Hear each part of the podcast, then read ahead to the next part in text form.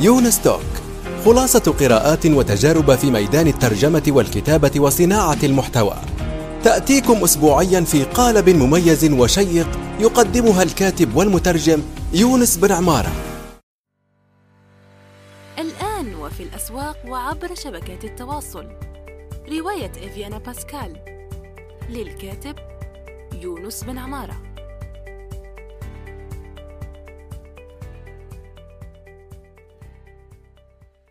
السلام عليكم ورحمة الله وبركاته، صباح الخير أو مساء الخير حسب الوقت الذي تستمعون فيه إلى هذه الحلقة الجديدة من يونس توك.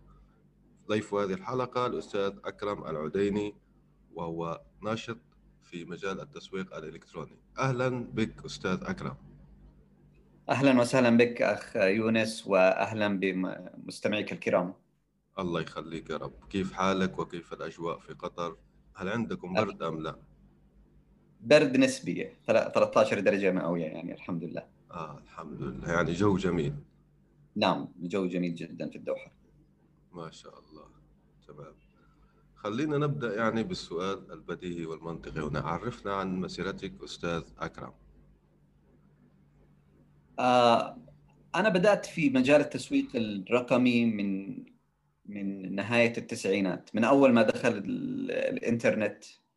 لم يكن هناك تسويق رقمي، ولكن بدأ يعني اهتمامي بهذا الموضوع. في عام ألفين وثمانية بحثت عن الأدوات اللي ممكن إنها تساعدني في تنمية مهاراتي في مجال التسويق الإلكتروني.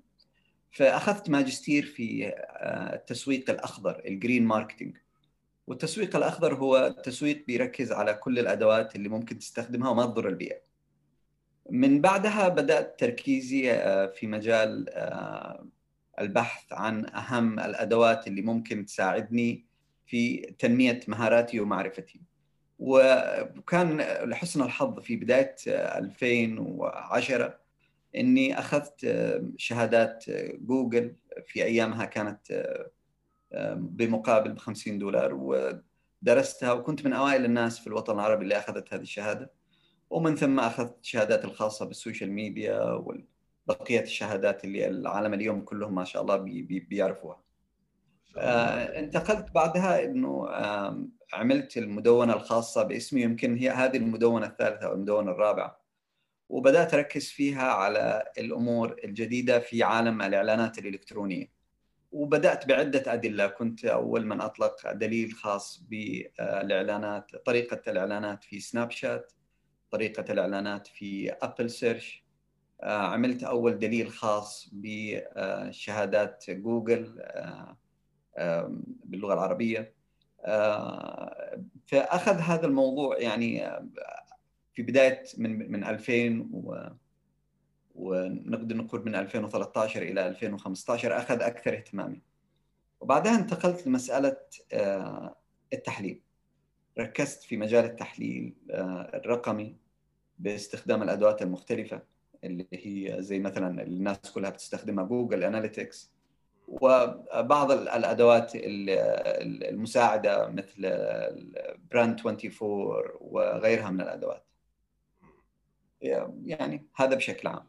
الأداة الأخيرة يعني لكي نشرح للمستمعين هي أداة تعطيها كلمة، يعني هذه أبسط مهامها، تعطيها كلمة هي بتجيب لك مثلا كافة التغريدات، كافة التدوينات اللي اللي ذكرت تلك الكلمة. هي أداة ممتازة يعني، وطبعا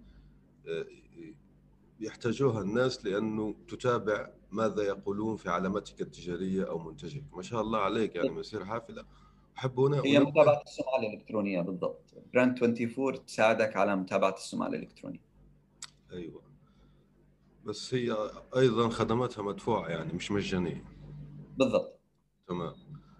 أه أنا أحب أولاً أشكرك نيابة عن القراء باللغة العربية، أنك فعلاً تقوم أنت وفريقك يعني في المدونة بعمل جبار، ترجمة دلائل مهمة جداً، وفي مكتبة صغيرة يعني في مدونة. لما تكتب الآن في جوجل مدونة أكرم العديني راح تلاقي مكتبة صغيرة من الكتب مترجمة باحترافية وتغطي وتسد ثغرة مهمة جدا. فأنا شخصيا أحب أشكرك على هذا الجهد فعليا يعني، وبدون أي مجاملات أو أخرى. يعني أنا أحب أشكر الناس على المجهودات التي يبذلونها، ففعلا تحية لكم. الحمد لله. تمام. آه، أنت مؤخرا يعني بدأت تتجه أو كتبت مقالات أصلا على شيء اسمه علم النفس الرقمي. احكي لنا عليه، لأنه هذا يبدو شيء جديد على الأقل علي وعلى الناس يعني اللي ما يعرفون علم النفس الرقمي. يعني ما هو؟ آه ال... خلال خلال السنوات العشر الأخيرة في عملي في مجال التسويق الإلكتروني، كنت في البداية يعني مهتم جدا إن أنا أعمل بوستينج على السوشيال ميديا، وإن أنا أعرف الخوارزميات كيف شغالة في المنصات المختلفة. وبعدين لما وصلت إلى مرحلة من المراحل حسيت نفسي تشبعت من هذا المجال، انتقلت إلى الإعلانات الإلكترونية، وكان همي إن أنا أعمل إعلان والإعلان ينتشر ويظهر للناس. و... ووصلت إلى مرحلة من المراحل اللي أنا يعني شفت لا إنه في مجال أهم منه، فانتقلت إلى مسألة التحليل الرقمي، وبدأت أقرأ وأدرس وأتعمق في هذا المجال، واستخدمت أدوات كثيرة في هذا المجال. لكني في آخر نقطة في مجال التحليل الرقمي وصلت إلى أنه لا، في شيء العالم بيستخدموه هو اللي بي بيمشي الدائرة هذه كلها، هو اللي بيأثر على الناس، وهو مسألة علم النفس. لو تلاحظ أشهر المواقع في العالم مثل أمازون وبوكينج وغيرها من المواقع بتست... يعني عندها عندها فرق فرق مخصصة لمسألة دراسة سلوك الزوار والمهتمين والعملاء إلى آخره في المنصات الإلكترونية المختلفة، وعمل خطط للاستجابة لهذا السلوك، السلوك كان بالشراء أو السلوك كان بالتفاعل أو إلى آخره. فشفت لأنه إحنا في الوطن العربي للأسف الشديد نحن مركزين على جانبين، جانب السوشيال ميديا وهو الجانب اللي فقط بتضخ فيه محتوى بشكل كبير جدا، والجانب الآخر اللي هو الجانب المدفوعة اللي أنت بتدفع فيها في الإعلانات الإلكترونية. وفي جانب كبير جدا كبير اللي العالم يعني في الشركات الغربية والشركات العالمية في الإنترنت مهتمين فيه اهتمام كبير جدا وعاملين له فرق، والفرق هذه عملها اليومي هي القيام بعملية التستنج، عملية التجارب. يجربوا الرابط هذا كيف لونه، الكلمة هذه كيف شكلها، مكان البوتون هذا فين، مكان البانر هذا فين، كيف الناس تجاوبوا، عمليات الهيت مابينج، الخرائط الهيت مابينج اللي شغالين عليها. فشفت انه في علم كبير جدا من من سنوات تم قائمة عليه، زي انت ما حكيت اصلا ادوات لما بتكتب هيت مابس تولز راح بتلاقي شيء مئة وخمسين مئتين وخمسين يعني هذه اللي نعرفها يعني ادوات في هذا. انا على سبيل المثال استخدم كريزي ايج، واستخدم النسخه المدفوعه في كريزي ايج، واعرف بالضبط كيف تفاعل الناس. وكريزي ايج يعني من من اشهر الادوات اللي يملكها نيل باتيل، يعني من اشهر الادوات في العالم في هذا المجال. لكن علم النفس الرقمي يعتمد على العديد من المحفزات النفسيه، المحفزات النفسيه اللي احنا كعاملين في مجال التسويق الإلكتروني أو كأشخاص لهم فترة في هذا المجال ما بنعير لها أي اهتمام. لو لو لو أسألك الآن أخ يونس، كم عدد الأشخاص اللي عندهم علم في مجال علم النفس الرقمي؟ كم عدد الأشخاص في الوطن العربي اللي عندهم خبرة؟ كم عدد الدورات اللي طلعت في هذا المجال؟ الجواب زيرو، لا يوجد، لأنه الناس مش مهتمين بهذا الموضوع. لكن إن شاء الله في الأيام القادمة يكون فيها. أنا الآن مهتم بهذا الموضوع لأنه أنا بنشوف إنه فعلا في على سبيل المثال في الجروب الخاص بي في على فيسبوك، في بعض الأحيان أعمل عملية تيستينج في مسألة المحتوى أو كتابة بعض الجمل أو بعض الصور، وأجد أن ردة الفعل بتكون مختلفة تماما. فلهذا أنا مهتم بهذا الموضوع. حلو جدا، وننصح الناس أيضا، راح نحط رابط مجموعتك الثرية جدا يعني المهتم بالتسويق، لأنه أيضاً ضيفي الآخر الأستاذ أحمد الزكي نصح وحطيتها فعلاً يعني مجموعتك في في التدوين التالي. بس بنكرر ما مشكلة يعني. أنت ذكرت نقطة، الله يخليك يا رب والشكر لله ثم لك، أنت ذكرت نقطة مهمة جداً وذكرت كريزي إيج يعني اللي هي هي أداة يعني تتبع سلوكيات المستخدم مرئياً على على المواقع. هو مرة حكى أنه كان يبحث عن استثمار، يعني الناس يستثمروا في هذه، لأنه عنده قصة نجاح جيدة جدا على كل حال. فيما أذكر أنه أعتقد قابل أكثر من عشرة مستثمرين لكي يستثمروا في هذه الأداة اللي نجحت بعدين، فرفضوا تمويلها، يعني مع أنه كان يحتاج فقط أعتقد نصف مليون دولار ل يعني الموظفين تبعوا الأمور هذيك لكي يتوسع مع ما قليلا، بعدين لقى مستثمر. فهي قصة نجاح مهمة جدا على كل حال. جميل. يعني حب حبيت جميل. أذكرها جميل. أنا أول مرة أسمعها. جميل. أيوة. أعتقد أخرجها حديثا في في مقال نسيته للأسف، يعني فين بالضبط قرأته، أو يكون حكاها في مكان ما واحد يعني عمل لها مقال آخر. تمام. الآن أنت حكيت عن هذا المجال، نحن زي أنت ما حكيت في نقص كبير جدا يعني في هذه الأمور، لأنك أنت قلت مثلا في التسويق نحن نقدم ما يرغبه الجمهور أو نتابع نلاحق نطارد الترند وهي التوجهات السائدة يعني في الانترنت، بس غفلنا عن الأصل زي أنت ما قلت، أنه الدوافع أصلا الدوافع اللي تخلي المستهلك يفعل يفعل إجراء ما. فأنت لما بتدرس هذه الأشياء تنتقل مباشرة إلى الشيء الأساسي، أنت بدك إياه يشتري بتخليه يشتري، بدك إياه يشترك في هذه النشرة البريدية بيشترك في النشرة البريدية فكذا، فمباشرة أنت بتروح للأصل. فهذه فائدته يعني العملية لمن يسأل عن الموضوع. صحيح. هي الفكرة إنه إنه في المواقع العالمية زي بوكينج وزي أمازون، أيوة، بيخاطبوا العقل اللاواعي اللي أنت ما ما تنتبه. يعني إحنا في عندنا ماكينتين في العقل، عقل واعي والعقل اللاواعي. هم بيركزوا على العقل اللاواعي، وهنا يعتبر لب التسويق يعني أو الإقناع في في في في في عالم اليوم، إنك توصل للشخص وتدوس على البوتون الخاص بعملية اشتري، سجل، اشترك. هذه هي ال... هذه هنا الذكاء في مجال التسويق اليوم. صح.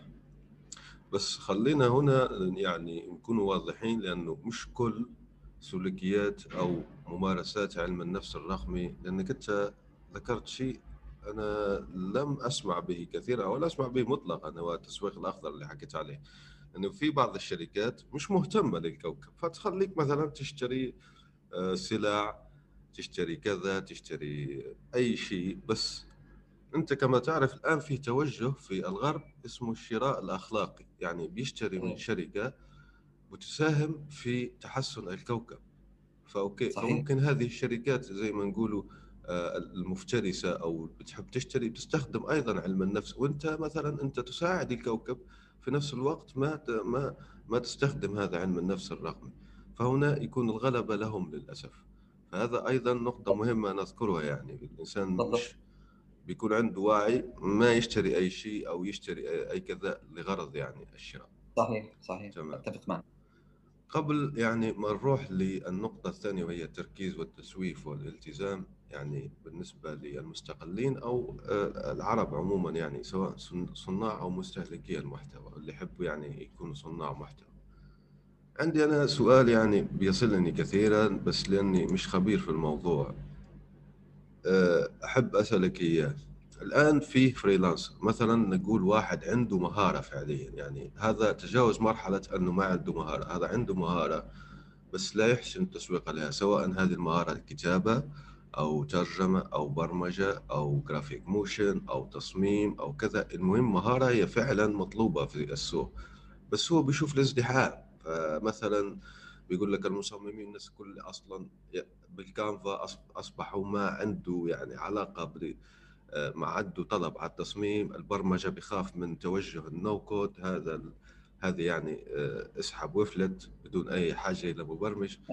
الترجمة الآلية أكلت الدنيا، فهمتني يعني. فيقول لك السوق كيف هو يسوق لنفسه، يعني أنا عندي مهارة مستقل عربي كيف أسوق لنفسي وأحصل على عملاء؟ لأنه هذا السؤال صراحة هذا السؤال مليون جنيه أو المليون دولار أو مليون جنيه استرليني يعني دائما ما يطرح يعني.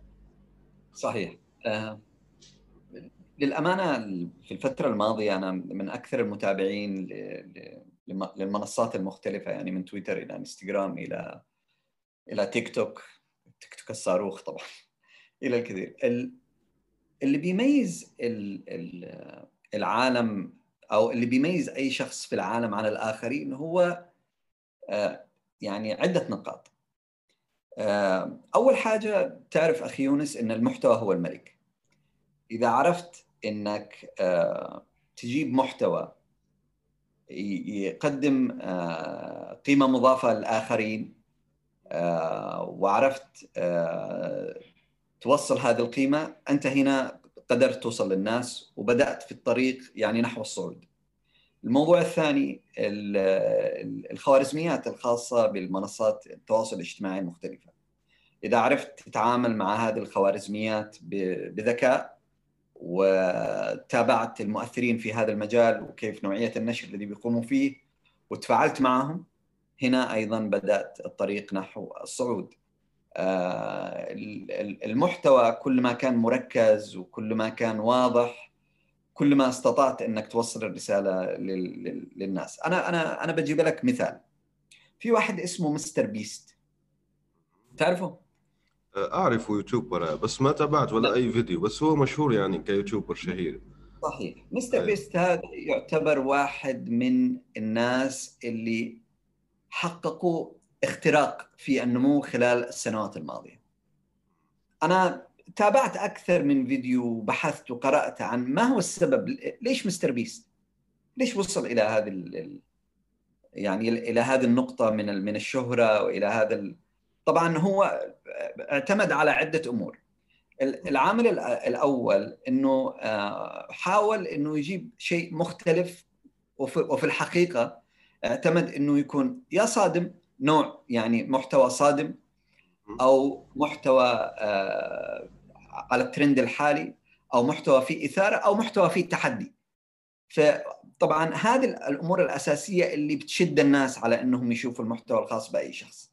طبعاً هنا بس أنا طبعاً الموضوع مختلف، بس أركز على هذا الشخص لأنه فعلاً حقق نمو غير طبيعي بغض النظر عن المحتوى اللي بيقدمه. الموضوع الثاني، عرف كيف يتلاعب بالخوارزميات الخاصة بيوتيوب بشكل كبير جداً، مش يتلاعب، عرف يعني يتواءم مع هذه الخوارزميات وفعلا انطلق كالصاروخ.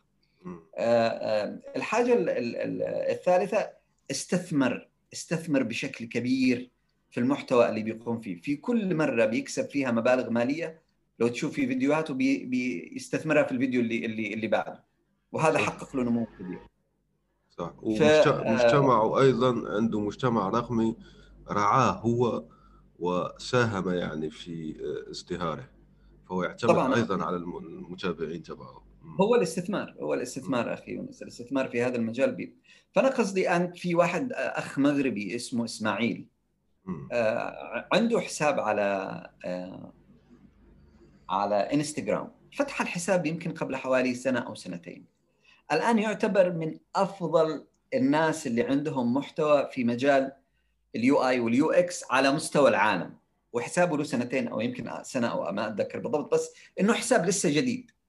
تمام. ليش وصل لهذه المرحله؟ لانه قدم محتوى في قمه الاناقه، قدم محتوى في قيم قيمته عاليه جدا. بس هو ف... هو اكيد انجليزي، انا ما اعرف اسماعيل هذا، بس اقول لك انا انجليزي وانا ندخل في السؤال الصعب. خليني يعني ال... ال... الانجليزي صعب لانه أيوة. ال... ال... الانجليزي المنافسه صعبه، فانك توصل في المنافسه في في في البيئة الإنجليزية هذا هو النجاح. صح صح. لا، حبيت أقول أنت ذكرت نقطة مهمة جدا، يعني أصلا اختصرت كلامي كله يعني. لا، حبيت أقول في ناس الآن عندهم نظرية تقول لك العربي ما ينفع، ما يوكل العيش، والإنجليزي دائما يوكل العيش، ومش عارف أن المنافسة في الإنجليزي خاصة في تخصص. أن أنت حكيت عن تجربة المستخدم وتصميم تجربة المستخدم، هو هيك متخصص السيد هذا إسماعيل.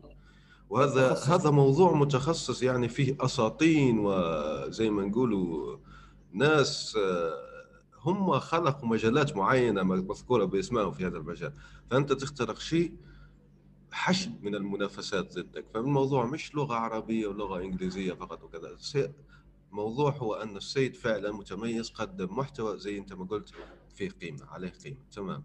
شوف، أنا شخص أحب أبسط الأشياء، ومسألة القيمة هذه بنقرأها كثيراً في مئات وعشرات المقالات، بس للآن ما شفت واحد يشرحها بشكل جيد فعلاً. طبعاً أنا استضفت الأستاذ أيضاً ننوه هنا بشيء مهم جدا. انت لانه فيه واحد اسمه استاذ محمد محمود عبد-الربو وهو مؤسس يعني صعيدي جيكس بارك الله فيه، واسس مؤخرا يعني مجتمع الكتابه لتجربه المستخدم، وهو تخصص يعني منعدم قبله، هو يعني قبل ما ياتي استاذ محمود كان منعدم وجود مجتمع رقمي في هذا التخصص، فنحن نحييه من هنا. فانا سالته من قبل عن عن القيمه وشرحها ما شاء الله عليه، بس لساتنا ايضا نريد المزيد من الشرح في هذا الموضوع القيمه. فانت لما تقول لي انا اقدم محتوى ذو قيمه او قيمه مضافه، ماذا تعني هذه الكلمه بالتحديد؟ يعني اعطيني امثله. بكل بساطه حل، بكل بساطه حل، يعني انا خليني ابسط الموضوع ما دام احنا بنتكلم على البساطه. بكل بساطه انك تقدم لي حل لمشكله انا بنواجهها، يعني والحل هذا يكون عميق، ما يكون حل سطحي او حل منسوخ او حل ما له اي فائده او غير مجرب. الاشخاص اللي بيقدموا لك قيمه بيقدموا لك قيمه بناء على تجربه، بناء على خبره. فهذه هي النقطه المهمه. وطبعا متى توصل الناس، متى تحس ان الناس وصلت الى القيمه هذه؟ في عالم التسويق بيسموها الواو مومنت او الاها مومنت. لما الشخص انت فرضا بتقرا كتاب او بتقرا مقاله وفجاه كذا ترفع عيونك وتشوف الجدار و... الله ايش ال... ايش الكلام اللي جالس ينكتب هنا فعلا. بت... انحلت الاحجيه واللغز اخيرا يعني يقول. يعني هذه بكل بساطه علشان بس يعني ال... واكيد ان احنا كلنا مارسنا هذا الموضوع وصلنا له لما بتقرا مقال او تطلع على شيء. انت ذكرت شيء مهم لما حكيت عن مستر بيست، وهو قلت انه المحتوى الصادم كذا، وفعلا في في في نظريه يعني، مع انه في ناس تعيدها وفي ناس ما تعيدها، ويقول لك انه الدهشه تساعد على تمرير المعلومه سواء تعليم او كذا. فلما انت مثلا بتدخل لحساب، خلينا نحكوا عن تويتر مثلا، في حسابات مليونيه على تويتر تنشر الغرائب تنشر الغرائب فانت مثلا لما بتعطي له الشخص معلومه غريبه، هو زي ما نقولوا عقله ينفتح، فلما ينفتح فيك انك تمرر له المعلومه اللي انت بدك اياها، يشترك في كذا يشترك كذا يشترك كذا. فهذه ايضا من التكتيكات المستخدمه. بس اقول لك انت قلت هنا تقديم حل، طيب والانسان العامل يعني في مجال الترفيه ولا هذه اللي حكينا عنها تبع تويتر ومليوني وكامل يعني في اليوم ينشر لي اربعه اربعه عفوا يعني ينشر لي أربعة أو خمسة معلومات يعني غريبة، واحد قفز من مبنى، واحد بطة ما أعرف شو كذا كذا. فهذا شو الحل اللي يقدمه لي صراحة أقولها لك يعني. لا لا أنا أنا أنا يونس هنا لا أخ يونس، خلينا خلينا يعني نعيد نعيد نعيد قراءة الموضوع بشكل أفضل. الآن فرضا على سبيل المثال لو شفنا في مجال التسويق الإلكتروني، لو دخلنا على أي، لو تكلمنا على أي شخص من الأشخاص، لو تكلمنا على الأخ أحمد الزكي والمنصة اللي موجودة معاه. تمام. أنا الآن من من الأشخاص اللي هم يعشقوا التسويق الإلكتروني، أنا مش فقط بنا يعني بنتعلم، لا أنا أعشق التسويق الإلكتروني، أنا عندي شغف. فلو أنا توجهت إلى أي مكان بتوجه إلى الأشخاص اللي فعلا عندهم علم وعندهم معرفة. فمسألة إنك إنك تحصل على قيمة معينة مش مسألة إنها تكون صادمة. أنا تكلمت إنها تكون فعلا بتقدم لي حل، يعني بتنقلني من النقطة A إلى النقطة B في مسألة تحدي أنا كنت بنواجهه. وهنا أيضا في خليني يعني في نقطة مهمة أنا عايز أذكرها اللي هي مسألة الأخلاقيات. لو تلاحظ اليوم أخي يونس الكل في الإنترنت عايز يقدم كورسات للتسويق بالعمولة، الكل في الانترنت بيوعدك انه اذا اخذت كرسي انت راح تربح بكره مليون دولار. هنا مساله الاخلاقيات في مساله تقديم القيمه بتختلف من شخص الى اخر. على سبيل المثال في البعض في الانترنت بيروج انه انت اذا عملت كذا راح تكسب كذا، وفي الحقيقه ما راح تكسب شيء، انت في الاخير راح تشتري الكورس تبعه. لكن في ناس بيقدم لك المعلومه الذي تستفيد منها ومش منتظر منك انك تدفع له دولار او مئة دولار. فمسألة طرح المواضيع بأخلاقيات معينة هنا بتختلف في مسألة توصيل القيمة. أنا ممكن أبهرك أقول لك على فكرة يا يونس تعلم كيف حصلت على ثمانمئة وخمسين ألف دولار خلال أسبوع عن طريق تطبيقي لاستراتيجية الإعلان الرقمي، فأنت مباشرة راح تروح تدور منين جاب ثمانمائة وخمسين ألف دولار. فهم هنا بيلعبوا عليك بالعامل النفسي، بيعملوا لك هوك انه انت عايز ثمانمائة وخمسين ألف دولار، او الناس يكلموك كيف تكسب كيف، وهو في الاساس في الاساس ما في. انا عندي قناعه انه ما في حاجه اسمها كسب من الانترنت، هذا هذا هذا الاخير بيحصل، وفي الاساس هو مع انها كلمه مبحوث عنها كثيرا، يعني الربح من الانترنت، الكسب من الانترنت. اه وصدقني اللي بيكسب في الاخير هم اذكياء جدا، اللي بيكسب هو الشخص اللي بيبيع لك الدوره التدريبيه او بيبيع لك الكورس التدريبي. لكن هل فعلا انت اذا طبقت نفس الكورس هل فعلا بتربح؟ هل فعلا عندك الاساس اللي، هل عندك القيمه اللي انت ممكن تستخدمها في مساله بناء هذا الحجم الهائل من الاموال؟ يعني انا انا يعني دائما اذكر اذا المقوله تبع المشهوره انه اذا اذا اذا وجدت شيء مجاني، سلعه مجانيه، فاعلم ان انك انت السلعه، يعني في الاول وفي الاخير. ايه صحيح. اه بالضبط. بارك الله فيك. انت ذكرت يعني نقطه مهمه في هذا الموضوع، انه يعني الامور مش مش سهله، ومش اي واحد يعني بيبيع كلام او يبيع هوا زي زي ما بنقولوا بالعاميه، بتنساق معه او كذا. فيه فيه تعب، فيه سنوات للخبره، فيه يعني ايضا. انا مثلا في كورا لما جبت يعني عن سؤال هل يمكن منافسه موضوع بوقت قصير، فالناس للاسف تستسهل الامور يعني، فعمل سنوات يقول لك انا مثلا بدي ايضا مو... هذا يبدو سهل جدا. مثلا اقول انا اكرم العديني، مدونه اكرم العديني تبدو سهله اني اني اقلدها، ف... فهمتني؟ فهي لا، مش سهله، مش سهله، بدها وقت كبير جدا وبدها كذا. واصلا فكره التقليد اني انا اقلدك انت مثلا او شخص اخر يقلدني انا او كذا، هي اصلا فكر غير اصلي، يعني هو فكر غير اصلي، انت ما عندك شيء تقدمه، فبتحاول انك زي ما نقولوا تتسلق على نجاحات الاخرين. تمام. صحيح. وانا انا حابب في هذا النقطه احييك يا اخي يونس على المحتوى الرائع اللي بتقدمه في كورا. الامانه انت من المؤثرين في هذه المنصه، وانا من المتابعين لك ما شاء الله تبارك الله. الله يخليك، هذا شرف لي، يعني هذا شرف لي، وانا في خدمه الجميع في موضوع كورا، واحب يعني اجاوب على قدر علمي طبعا. وانا من الشيء من الشيء اللي الله يخليك، متواضع جدا ما شاء الله عليك. الله يخليك يا رب. تمام. السؤال التالي هو التركيز والتسويف والالتزام. يعني نحن نعيش في عصر التشتت، زي انت ما تعرف سموه اقتصاد الانتباه، attention economy. يعني الناس الان، الشركات تسعى سعيا محموما يعني لسرقه او جذب او التقاط اهتمام الجمهور. فهنا الشخص يعني متشتت، مرة يقرأ بايثون، لغة بايثون، مرة يقرأ جافا سكريبت، مرة آه جاتسبي، منصة جاتسبي، مرة جوست آه راح بتطيح بوردبريس راح كذا. فالناس م... سبحان الله يعني متشتتة.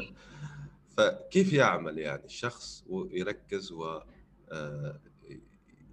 آه من هذا الطوفان أو عدم التش... عدم التركيز والتشتت يعني؟ صحيح صحيح. في مثل إنجليزي يقول لك ماستر اوف اول ماستر اوف نان، اللي يعني بالعربي اللي هو اللي بيدرس كل حاجه في الاخير ما بيحصل على حاجه.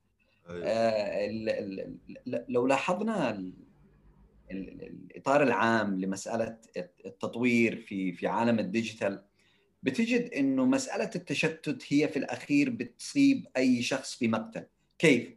يعني على سبيل المثال اذا في يوم من الايام آه اتيحت لاي شخص من الاشخاص هذه فرصه انه يقابل احد الخبراء في مجال معين، راح يبان قدامه صغير جدا، لانه راح يكتشف انه فعلا مش فاهم شيء في هذا الموضوع، وانه فقط عنده القشور ولا وليس عنده عمق في هذه المواضيع.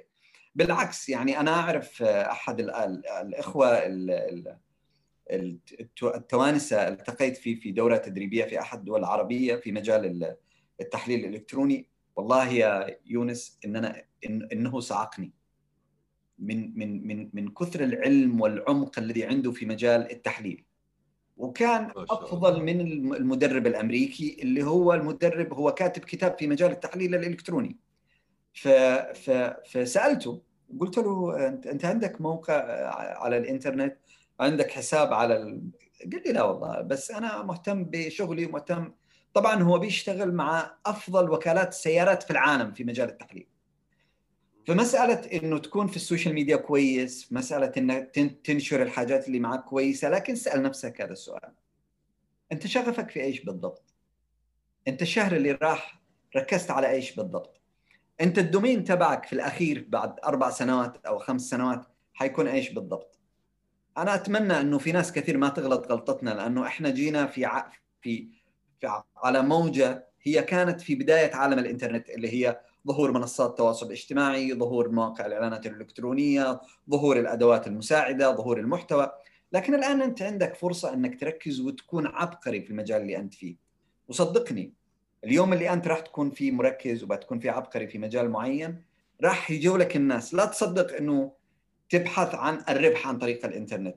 أنا عايز أقول لك لكل واحد بيسمعني الآن أنه في أشخاص بيشتغلوا مستشارين في أمور معينة ودقيقة في مجال الإنترنت، يستلموا مئات الآلاف من الدولارات وما في حد يعرفهم، تعرفهم الشركات فقط، لأن الشركات بتطلب منك استشارة في البداية وبتعرف هل أنت في مستوى A ولا A بلس ولا في مستوى C، يعني ممتاز, ممتاز ولا أي كلام يعني ولا أي كلام. وفي وللأمانة يعني ال ال ال الآن الشركات بدأت توعى، خاصة بعد مسألة الكورونا بدأت توعى. آه في ناس فعلا متخصصين في هذا المجال، وفي ناس جالسين يكذبوا علينا، وفي ناس بياخذوا دورات. وكويس انك تاخذ دوره، بس انك تاخذ دوره في خمسمئة مجال علشان تعبي السي في تبعك بال خمسمئة شهاده في عده مجالات. انا بالنسبه لي لو يعني كشخص لو لو حبيت ان انا اعمل هايرنج او اوظف اي شخص في اي مجال، يهمني انه يكون متخصص في مجال معين. فعلا فعلا. هو أنت ذكرت يعني هنا عدة نقاط، ممكن يعني راح نجي للكورونا بعدين، يعني مو مشكلة. بس أنت مثلا ذكرت هذا الشخص التونسي وكذا، طبعا فيه معارف قائمة على التجربة وفيه معارف قائمة على التنظير. طبعا في التسويق القائم على التجربة دائما يغلب التنظير، لأنه يعني التجربة هي اللي هي الميدان الحقيقي لاستشفاف الأمور.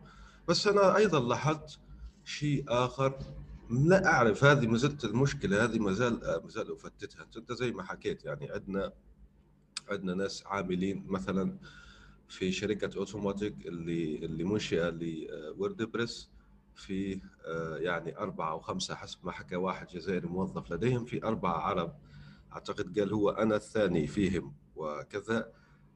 بس هو فعلا بارك الله في عمل، يعني اسألني ما تشاء في حاسوب وكذا، بس بعد سنوات، بعد إيش يعني بعد سنوات. وأنا يعني دعوته من هنا، أقول أني دعوته لي يعمل معي لقاء أو كذا، بس ما رد، ما في رد.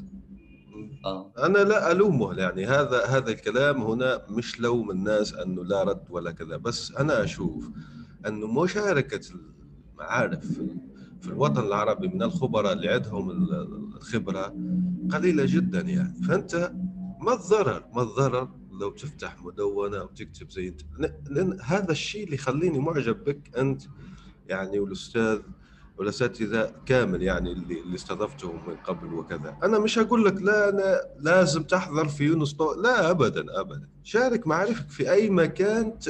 ت... تحس به بالراحة. أنت ما تحس بالراحة في السوشيال ميديا، خلاص اعمل لي مدونة بسيطة جدا، اعمل لي ما تحب تكتب خلاص يعني سجل صوتيا، يعني احضر حتى في إذاعات، احضر حتى في كذا. أنا اللي يهمني هو مشاركة المعرفة، مش يهمني يعني اسمي أو كذا وي... يعني أنا زي ما نقوله أستفيد منك وكذا، لا، أنا يهمني أنا مشاركة المعرفة. فهم مثلا الغربيين متشوقين عنا في هذا في هذه النقطة زي حكيت. في أيضا مثلا آخر حكى لي عنه شخص ديفلوبر جزائري أيضا مطور برمجيات، قال لي في أيضا جزائري عنده قوالب ممتازة جدا في سيمبورست ويكسب منها فلوس حلوة ما شاء الله عليه، رب يزيده إن شاء الله، لكن ولا معلومة يعني حاطها في الانترنت كيف مثلا تعمل هذا الشيء بقى. أنا شخصيا ممكن هذا عتاب أخوي للخبراء العرب، يا ريت لو تشارك المعارف أخرى، وإن شاء الله يفهم عتابي بشكل صحيح، لأني أنا لا ألوم أي شخص. صدقة آه أيوة، ممكن يفهم آه خطأ أنه أنه أنا مثلا زعلان أو كذا، لا لا أبدا. أنا الهدفي هو أنه الشخص يشارك المعرفة، هذا ما كان. صحيح صحيح صحيح، أتفق معك أخي يونس. الله يخليك. طيب كيف أفادتنا الكورونا يعني؟ كيف حولت وجه القطاعات بما فيها القطاع الرقمي وكيف أفادتنا يعني؟ آه الكورونا يعني مثل ما يقولون مصائب قوم عند قوم فوائده. أيوة. آه لاحظ العالم إنه آه الأزمة اللي جاءت وضعت الناس في إطار معين، جعلت من الأدوات الرقمية هي القناة الاتصال الوحيدة، فزاد التفاعل على القنوات الرقمية. وجدت بعض المؤسسات أنها كانت تعيش في العصر الحجري إلى أن جاء كورونا، لأنها وجدت أنه تمام إحنا كيف بنتواصل مع العالم، كيف الناس بيشوفوا منتجاتنا، كيف ممكن إن إحنا نوصل رسالتنا، فقلبت الموازين. فالموازنات على ما أعرف وعلى ما سمعت من أكثر من صديق، وكذلك شاركت في أكثر من استشارة على سبيل المثال، اللي كانت زمان ثلاثين بالمئة تسويق رقمي أو أدوات رقمية وسبعين بالمئة تسويق تقليدي، الآن اختلفت. الآن سبعين بالمئة اللي هو تسويق أو أدوات رقمية أو تسويق رقمي، والثلاثين بالمئة اللي هو التسويق التقليدي أو الأدوات التقليدية.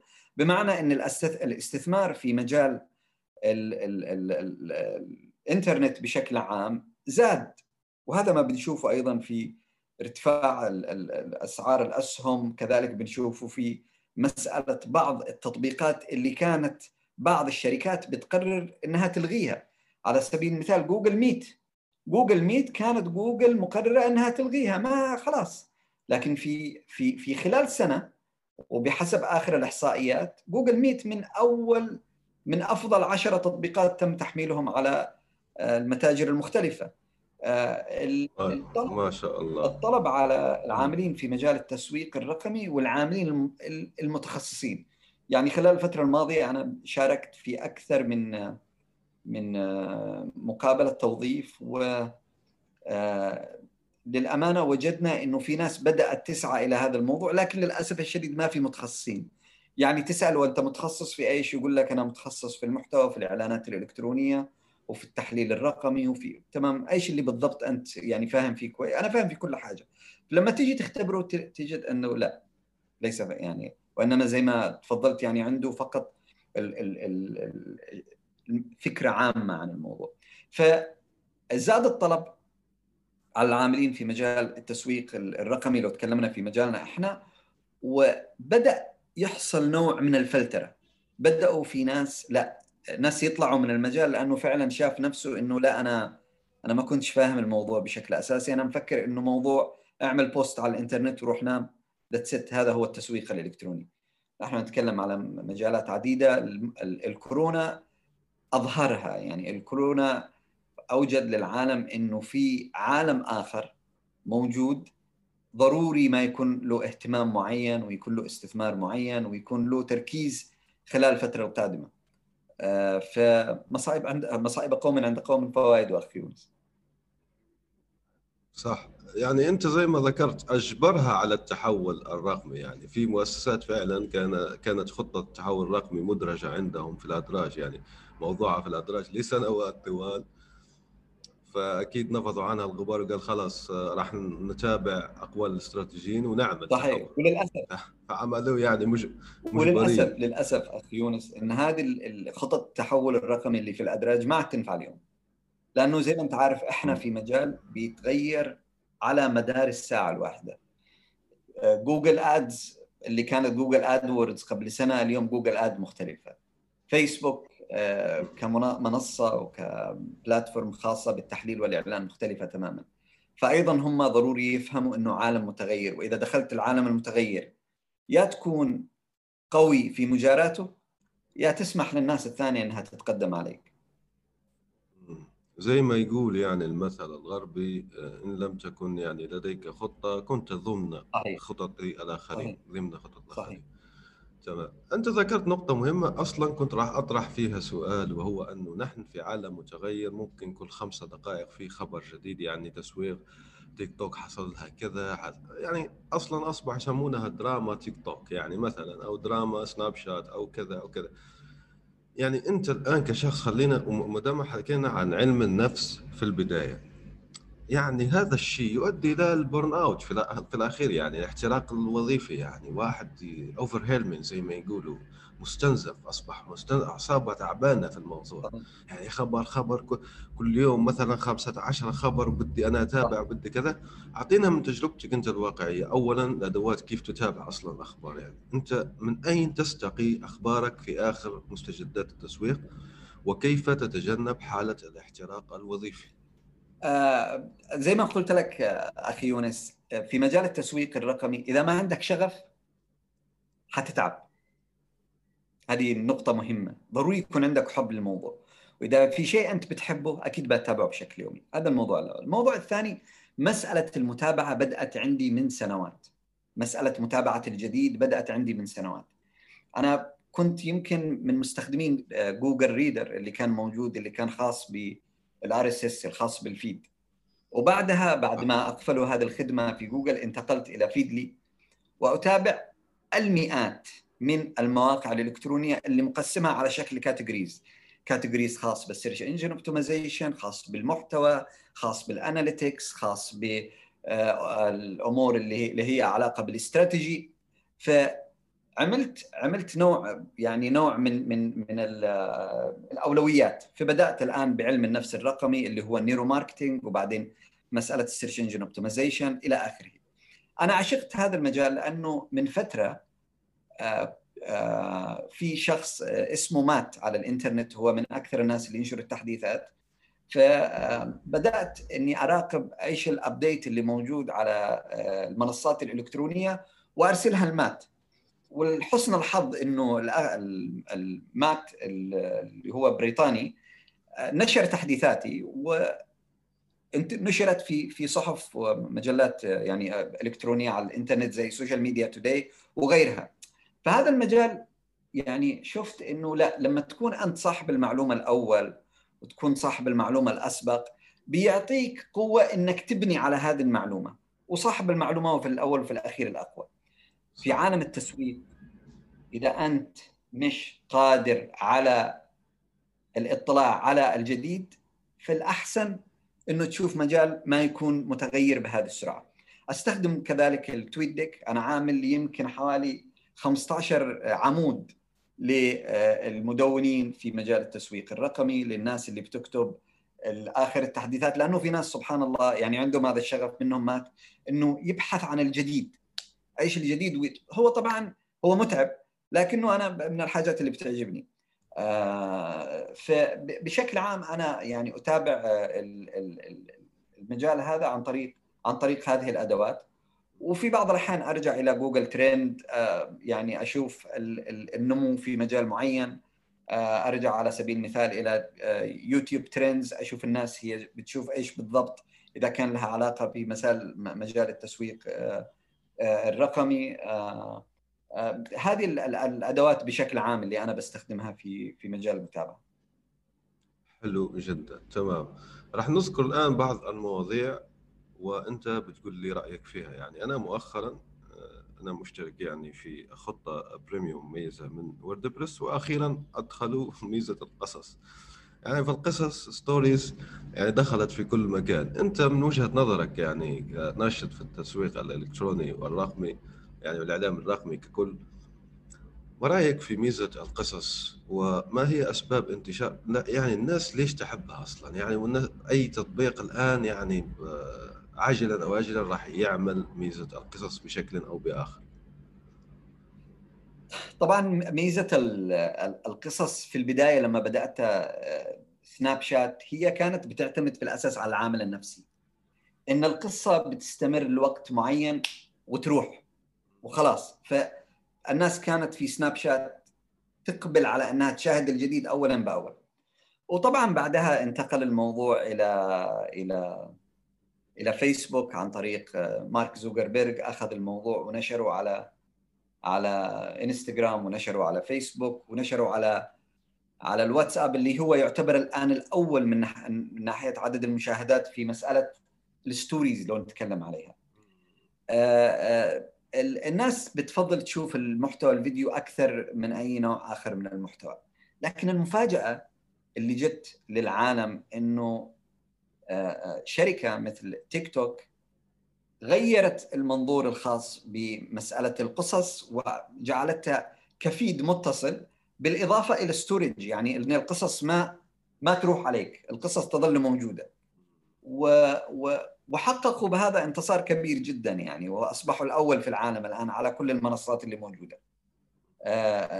طبعا الشركات يعني لم تقف مكتوفة الأيدي في هذا المجال. الآن بنشوف على سبيل المثال انستغرام الآن بتطور الفيد الخاص فيها بحيث أنها تدمج الفيد مع ال مع ال مع الستوري، وبتطلع لنا بحاجة اسمها انستغرام ريل. معانا على سبيل المثال يوتيوب الآن بيجرب يوتيوب سبوت في الهند. معانا سناب شات اللي هي الأساس في هذا الموضوع، قريبا راح تطلق سناب شات سبوت لايت. فالعالم تغير في مجال القصص. أنا مرة كان في معايا مقابلة مع إذاعة في غزة في ألفين وثمانية عشر، وكنا بنتكلم على مسألة الفيديو، وركزت أنا على هذا المجال. وفعلا زي ما تفضلت أخ يونس، العالم جالس يعني يستمر في مسألة التقدم نحو الفيديو أكثر من مسألة النصوص والمحتوى الآخر. تمام. أيضا نذكر خطوة فيسبوك لمنافسة تيك توك، عنده تطبيقات يعني عدة منافسات تيك توك، من بينها كولاب الأخير يعني. صحيح. أنا عشو وأصبح يستثمر فيه وكذا. صحيح صحيح. حلو. حلو جدا. خلينا نرجع للعملية الآن، يعني أمور عملية لكي نفيد مستمعينا الأكارم. يعني بنقول أنه في شخص عنده صاحب متجر إلكتروني سواء على زد أو سلا أو شوبيفاي أو أي يعني منصة. نحن نذكر الحلول العربية لكي نشجع يعني الحلول العربية. فأنا الآن خلص عملت من عملت متجر على سلا أو زد أو شوبيفاي، فتمام، كيف أروجه بأقل ميزانية؟ أنا الميزانيات كبيرة ما عندي، والناس بتقول لي يا يونس في اي او يونس اعلان يونس كذا، ما عندي انا المال الكثير ل يعني متابعه هذه الاشياء، وايضا ما عندي المعرفه. فانت بصفتك ناشط في هذا المجال، ماذا تنصح؟ كيف يروج صاحب متجر الكتروني متجره باقل الميزانيات؟ هذا هو السؤال يعني.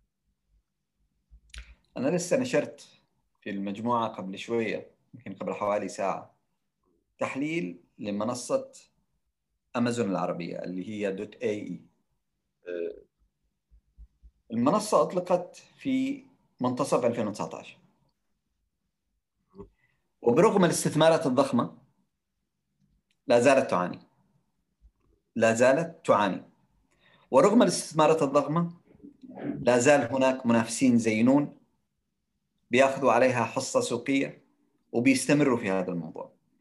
يا جماعة الخير، مسألة إنك تبني متجر إلكتروني ممتاز جدا ممتاز جدا، ومسألة إنك تعتمد على شوبيفاي في مسألة الدروب شيبينج ممتاز جدا. بس خلونا نكون واضحين، هل أنت عايز هذا البزنس في اللونج تيرم، ولا فقط عايز تطبق شيء أو تقلد شيء موجود؟ هنا ضروري يعني ضروري ما ما نفكر مع أنفسنا يعني في هذا الموضوع. هذا المجال الشيء الأول. الشيء الثاني، كثير من الناس أخي يونس بيحاول انه يفتح يعني اي كوميرس ويعتمد على مساله اللي هو الانترناشونال ماركتنج يعني، او انترناشونال ريتش. انترناشونال ريتش، انت تعرف انه انت اذا فتحت متجر الكتروني وكانت موازنتك في مساله بناء المتجر مئة دولار، انت ضروري تدفع خمسه اضعاف في هذا المجال في مساله التسويق. هل فكرت في مساله اللوجستيك؟ هل فكرت في مساله التكاليف؟ فمسألة إنه نظام إنه اللي بيقوموا فيه في مسألة الدروب شيبينج ممتاز، لكن أنا أعرف قصص فشل كثيرة جدا، وقصص الفشل أكثر من النجاح في هذا المجال. تمام. الحل إيش؟ الحل إنه إذا كان في معك إي كوميرس، هذه من وجهة نظري ومن خلال اطلاعي على كثير من التجارب الفاشلة والناجحة، إنك تعمل لوكاليزيشن، إنك تركز على الداخل، إنك تكون ناجم في المنطقة اللي أنت شغال فيها في مسألة الإي كوميرس. البعض بقى يقول لك في مسألة الدروب شيبينج ما بينفع. إذا كنت النقطة from A to B، إذا كانت النقطة A فرضا هي علي إكسبرس والنقطة B هي أنت، وبتبيع في نفس المنطقة اللي أنت شغال فيها راح تكسب. وأنا عايز يعني أركز على نقطة إنه في الكثير من المتاجر الإلكترونية حتى العالمية اليوم ما بتركز على مسألة البيع والشراء في البداية في أول خمس سنوات، بتركز على مسألة الجروث، على مسألة النمو. هو بيقول لك خلينا ننمو الآن في عدد المستخدمين، عدد المنتجات، عدد ال... وبعدين في نقطة اللي هي في البريك ايفن، في نقطة من النقاط احنا بنبدأ نركز في مسألة الريفينيو. لكن الآن أنت فرضاً إذا كان معك موقع إلكتروني أو متجر إلكتروني وجاله مليون زائر، أيوة مليون زائر amazing، يعني كم عدد العملاء من هذا المليون؟ بس بس هو ألو تسمعني أستاذ معك. أكرم أيوة معك. بس هو أنت بتحكي خمسة سنوات وكذا، هو ما عنده القدرة على الصبر على تلك يعني الخمس سنوات. ما أحكي لك هو متعجل أو كذا، لا، ما عنده المال لكي يصبر يعني خمس سنوات عقبال ما متجر إلكتروني يعني زي ما يقولوا آه يصبح آه قائم بذاته، أو حتى يعني بيجيب مصاريفه. فما هو حل هذه المعضلة؟ الحل إنه يبيع منتج واحد، إنه يكون متخصص في المنتج اللي بيبيعه، إنه يحاول يروج له عن طريق المنتديات المختلفة والمواقع المختلفة، إنه يحاول يشوف المهتمين يعني بهذا المنتج عن طريق المواقع المنصات المختلفة. على سبيل المثال في تويدك، إذا أنت معك شركة بتبيع على سبيل المثال دومينات وكتبت كلمة دومين أو كلمة أبحث عن دومين، راح يجيب لك كل الناس اللي جالسة تبحث عن دومين معين، فأنت ممكن تقدم له استشارة ومن ثم تقدم له بيع، تبيع له المنتج اللي أنت معاك، طبعاً غير المنتجات الأخرى زي التلفونات إلى آخره. فالآن هي الكثير من الناس بيعتمد إنه هو يكون، يقول لك المثل people buy from people first، الناس تشتري من الناس أولاً. فإذا كنت خبير في مجالك الناس ممكن إنها تيجي، لكن أنت متجر إلكتروني وبتبيع فرضاً خمسين منتج أو ستين منتج وعايز توصل للعالمية وما في عندك موازنة، بيكون صعب. الموضوع الآخر إنك تعتمد على اللوكاليزيشن. بتعرف الآن الواتساب يعتبر من أهم الأدوات، فإذا كان في عندك ناس في نفس المنطقة اللي أنت عايش فيها مهتمين بموضوع معين ممكن أيضاً تشتغل. أنا في واحدة أخت خليجية في عندها كان إي كوميرس خاص بالأزياء وخسرت فيه حوالي مئتين وثلاثين ألف دولار ولم تستطيع الاستمرارية. سوقت عن طريق المشاهير، سوقت عن طريق تويتر، عن طريق إنستغرام، عن طريق سناب، دفعت يعني آلاف الدولارات ولم تستطيع أنها يعني أنها يعني أنها تستمر. هي حضرت دورة تدريبية واللي في الدورة التدريبية عمل لها يعني أن الموضوع سهل وأنها خلاص. لكن خلينا نشوف الجانب الجانب المضيء من هذا الجانب من هذا الشيء. يعني إذا كنتوا مجموعة من الأشخاص وحبيتوا تستثمروا في موضوع معين، هنا ممكن الموضوع يمشي، ممكن الموضوع يستمر. أنا أتكلم إنه في منصات بيصرف عليها مئات الآلاف من الدولارات. أنا أعرف في منصات ليست عالمية أخي يونس تصرف في اليوم الواحد عشرة ألف دولار للإعلانات الإلكترونية، ومع ذلك لم تصل يعني لم تصل إلى نقطة التعادل اليوم. فأنا قصدي هو عالم شديد المنافسة. إذا أنت خبير، أنت ممكن تبدأ تكون خبير في هذا المجال وبعدين تبيع، يعني خبير في مجال الغذاء الصحي، خبير في مجال فرضاً الطاقة الشمسية، خبير في مجال الهواتف الذكية، ومنها بعدين ممكن تفتح متجرك. هي العملية الآن في الإنترنت بتبدأ بالعكس. فهذه هي فكرتي يعني المتواضعة في هذا الشيء. تمام، وهي يعني رؤى ممتازة وثاقبة ما شاء الله عليك. الله يخليك. طيب وصلنا لنهاية الحلقة أستاذ أكرم العديني، يعني الحديث معك ممتع وموضوع التسويق يعني شامل يعني كبير جدا وواسع النطاق، ما فينا أنه نغطي كافة نقاطه.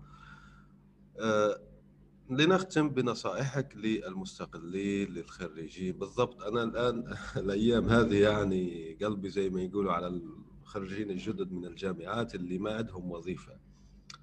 ما دامك انت قلت لا تؤمن او لا توافق على مصطلح الربح من الانترنت، طيب وهم الان يريدون يعني العمل عن بعد عبر الانترنت، او المهم يعني يستغلوا الانترنت لصالح انه يعملوا شغل لانفسهم بما تنصحه؟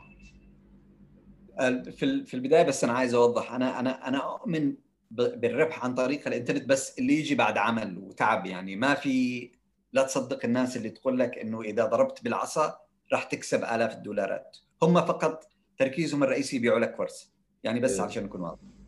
انا نصيحتي الاولى هي مساله انه مجال الديجيتال ماركتينج مجال كبير ومتوسع، واكثر المجالات اللي فيه نمو في مجال الديجيتال ماركتينج هو مجال التحليل ومجال المحتوى ومجال اللي له علاقه بمساله الجانب النفسي. هذا في العالم، لكن في الوطن العربي مجالين هم رئيسيين اللي فيهم جروث، اللي انا شايف ان فيهم جروث وفيهم ناس قليل يعني شغالين فيه، وهي بتعتمد على مساله انه يكون في عندك باك جراوند كويس ويكون في عندك شغف في الموضوع. فهي مساله المحتوى، المحتوى الاصيل والمحتوى القوي، والمساله الثانيه هي مساله التحليل الالكتروني. قله قليله جدا اللي هم فاهمين في مساله التحليل. الموضوع الثالث هي مساله المنصات النوعيه في مساله التسويق الالكتروني، وانا اتكلم هنا في منصات النوعيه، اتكلم على منصات ما بيستخدموها عامه العاملين في مجال التسويق الالكتروني، اللي هي المنصات اللي لها علاقه بالانتشار السريع زي منصه الدي في ثلاثمية وستين اللي خاصه بجوجل. طبعا من بين عشرة آلاف مسوق الكتروني في الوطن العربي هناك شخصين او ثلاثه يعملون على الدي بي على سبيل المثال. ايضا المنصات اللي هي النوعيه والخاصه بالتحليل زي منصه كريزي ايج اللي اللي ذكرناها، منصه سيمرش الخاصه بالسيرش انجن اوبتمايزيشن. فحاول تتخصص في النقاط اللي فعلا ممكن انها تظهرك للاخرين بشيء مميز. الموضوع المهم انه يكون في عندك خطه. يعني أنا إذا حركز في تطوير نفسي من النقطة A إلى النقطة Z ضروري يكون عندي خطة. الكتب اللي راح أطلع عليها، الأشخاص اللي راح أتابعهم، المدونات اللي راح يعني أتابعها، وعلشان فعلا تعزز من هذا الجانب أي شيء تطلع عليه اكتبه اكتبه حاول أنك تكتبه عادي، ترجم، اكتب، انقل، آه، تابع، ما فيها أي مشكلة، لأنه كل ما كتبت كل ما زاد ارتباطك بالشيء هذا الموضوع. فأنا نصيحتي كده بين قوسين اللي هو التركيز. ترسخ في ذهنك، يعني تترسخ في ذهنك وبعدين تبدأ تشوف إنه في مجالات أخرى، يعني تبدأ ترى ما وراء الحروف وما بين الكلمات على قولهم يعني في هذا الموضوع. صح. أشكرك جزيل الشكر أستاذ أكرم، وأشكر أيضا المستمعين على حسن الاستماع والإصغاء. نلقاكم في حلقة أخرى إن شاء الله. الآن وفي الأسواق وعبر شبكات التواصل، رواية إفيانا باسكال للكاتب يونس بن عمارة.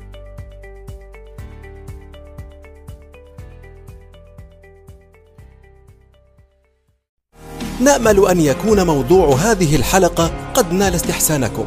انتظرونا في الأسبوع القادم، ولا تنسوا مشاركة الحلقات والاشتراك بالبودكاست، علما أنه بإمكانكم مراسلتنا باقتراحاتكم للتحدث عن أي موضوع يتعلق بالكتابة والترجمة وصناعة المحتوى.